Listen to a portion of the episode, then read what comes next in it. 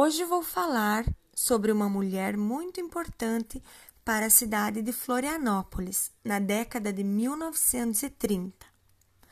Antonieta de Barros foi a primeira mulher negra eleita deputada no país.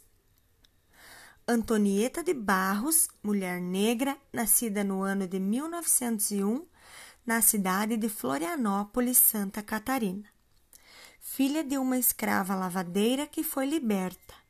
Era empreendedora, professora, escritora, jornalista e política. Trabalhou como professora em várias escolas de Florianópolis. No ano de 1922, quando tinha apenas 21 anos, fundou a sua própria escola, que se nomeava Curso Antonieta de Barros. Entre os anos de 1922 e 1927, fundou e administrou o jornal A Semana.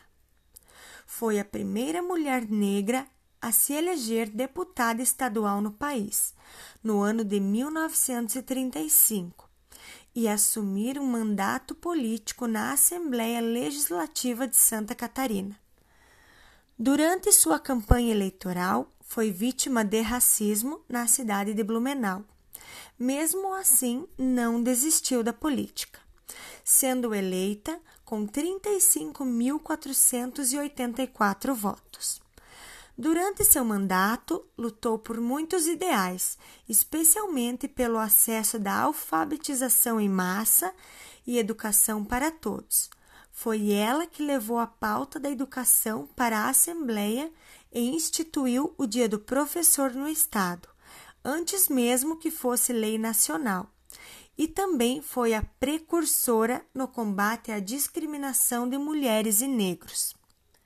Faleceu no ano de 1950, aos 50 anos de idade.